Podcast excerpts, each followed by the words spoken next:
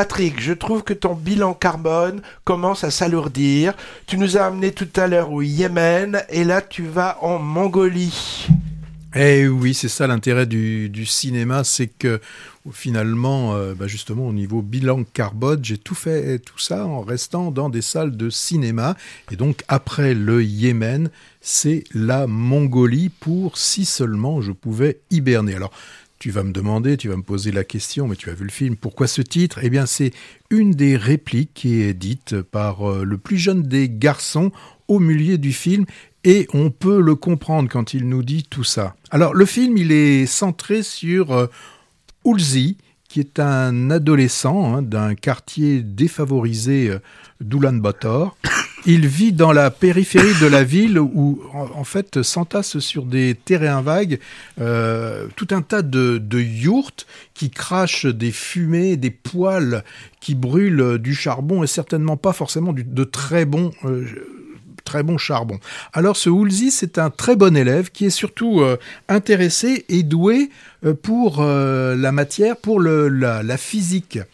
Et dans cette yourte, eh bien, il vit avec, euh, avec sa mère. Bon, sa mère, euh, il est très qui vit de ses quelques ressources bah, viennent d'emplois précaires hein, qu'elle peut tenir. Alors, elle est illettrée, elle, est aussi euh, souvent bah, certainement pour noyer, tous ces problèmes, enfin, euh, bah, dans, l'alcool. Hein.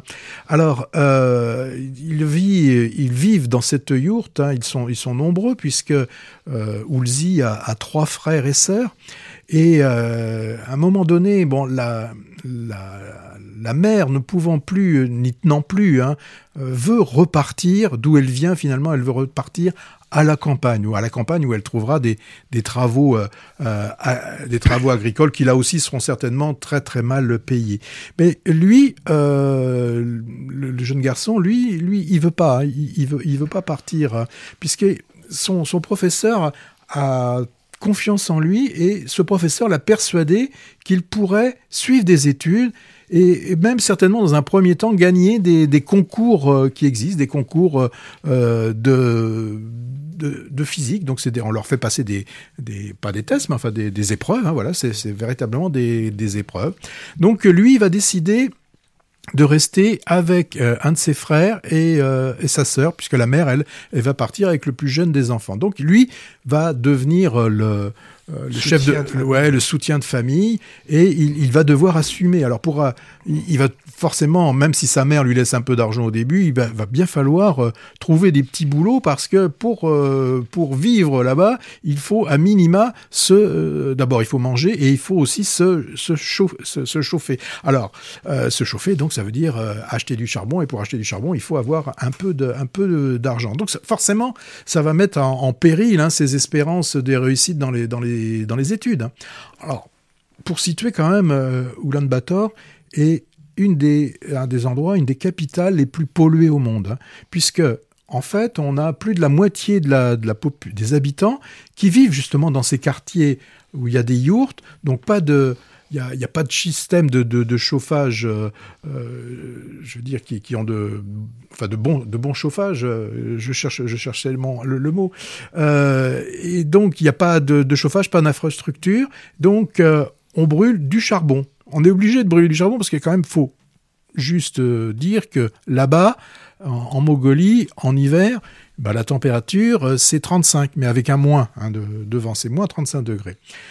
Euh, D'ailleurs, moi j'ai lu hein, qu'en 2016, il y avait eu une grande manifestation hein, contre la pollution euh, de l'air. Hein.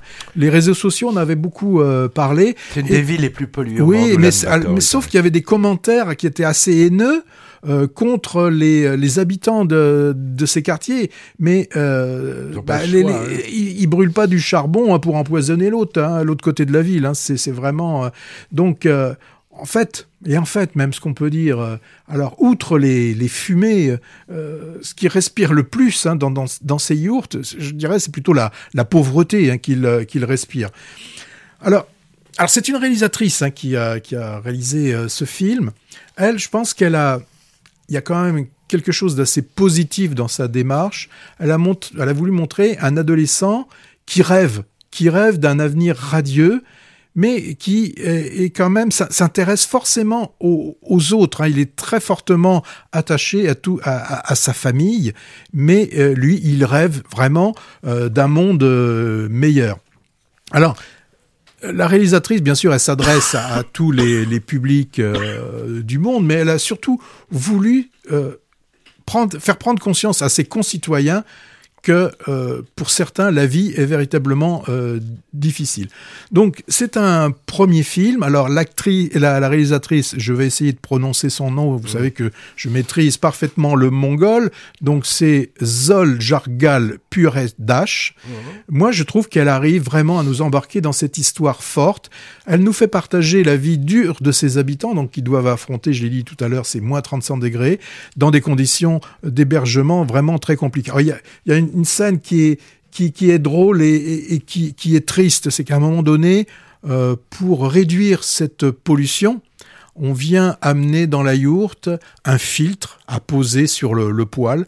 Le seul problème, c'est que pour que ce fil fonctionne, il y a un ventilateur. Le ventilateur a besoin d'électricité, et sauf que le pauvre garçon, on lui a coupé l'électricité. Et il n'y a même plus de charbon à brûler. Tout voilà, oui.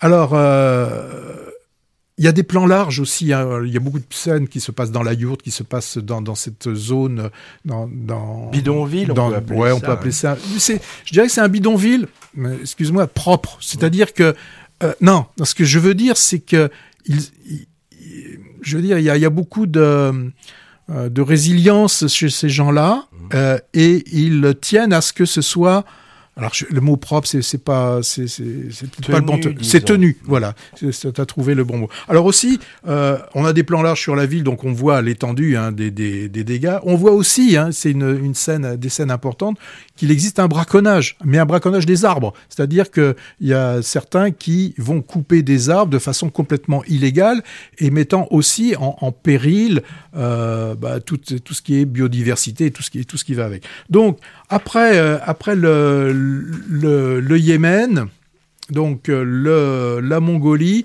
Et moi, je pense que c'est vraiment un des intérêts du, cinéma, c'est de nous faire découvrir. Il y a, y œuvre euh, de documenter un petit peu ce qui se passe dans les autres pays. Et rien que pour ça, je trouve que ce film euh, est vraiment intéressant. Mais il n'y a pas que ça, il y a vrai, une vraie histoire et il y a quand même, je l'ai dit, résilience et espoir dans ce, dans ce beau film. Film sous drapeau mongol, mais si tu regardes bien, euh, français aussi, aide du CNC, de l'Institut français. Donc on peut noter ou rappeler que l'exception culturelle française, avec son moyen particulier de financement du cinéma, bénéficie aussi à la filmographie internationale, permettant de faire émerger des perles rares du bout du monde, comme ce film.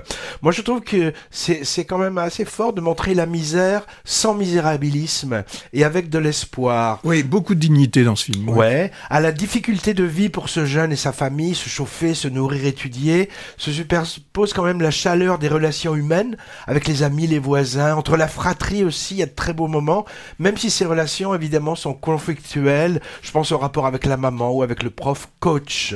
Euh, moi, évidemment, le côté documentaire de cette fiction est passionnant. Hein. On apprend des choses sur la Mongolie, pays euh, mystérieux pris en sandwich entre Chine et Russie. J'ai dû regarder quand même, c'est une démocratie assez récente. On voit bien que un tourne pas rond, mais au moins l'éducation est promue. Ça, c'est quand même intéressant. Hein. Et puis territoire coincé, comme on dit, entre tradition et modernisme. Hein. Les traitements médicaux ancestraux pour soigner le petit d'un côté, et puis à l'opposé, une occidentalisation des ados du monde entier d'ailleurs. Hein. Les pompes de marque qui claquent, les fêtes alcoolisées où on chante du rap. J'avais eu cette même impression dans le film chinois récent qui ah, se à la frontière. C'est ça, sino-coréenne. Hein. Belle musique, inspiration chamanique, et puis avec des idées de cinéma intéressantes de la part de cette jeune réalisatrice. Par exemple, plusieurs scènes avec le cadre barré d'obstacles verticaux qui bouchent la vue, palissades, immeubles, champs de blé qu'on peut peut-être comprendre comme une métaphore de la difficulté du jeune à voir son avenir. Enfin, moi, je l'ai lu comme ça, ça se trouve, elle y a pas mis du tout ça, mais je l'ai lu comme ça. Alors, pour le thème, mais évidemment dans un tout autre contexte géographique et politique, ce film m'a rappelé celui américain de Gus Van Zandt, où un jeune d'un milieu populaire, c'est Matt Damon, est coaché par un prof qui a repéré ses talents en maths C'est Robin Williams. Ça s'appelait Good Will Hunting en 97. Bon, si seulement pouvait hiberner, il est à l'affiche dans quelques cinémas et pas pour longtemps encore. Faut bien chercher et se dépêcher pour le voir, ce qu'on vous conseille.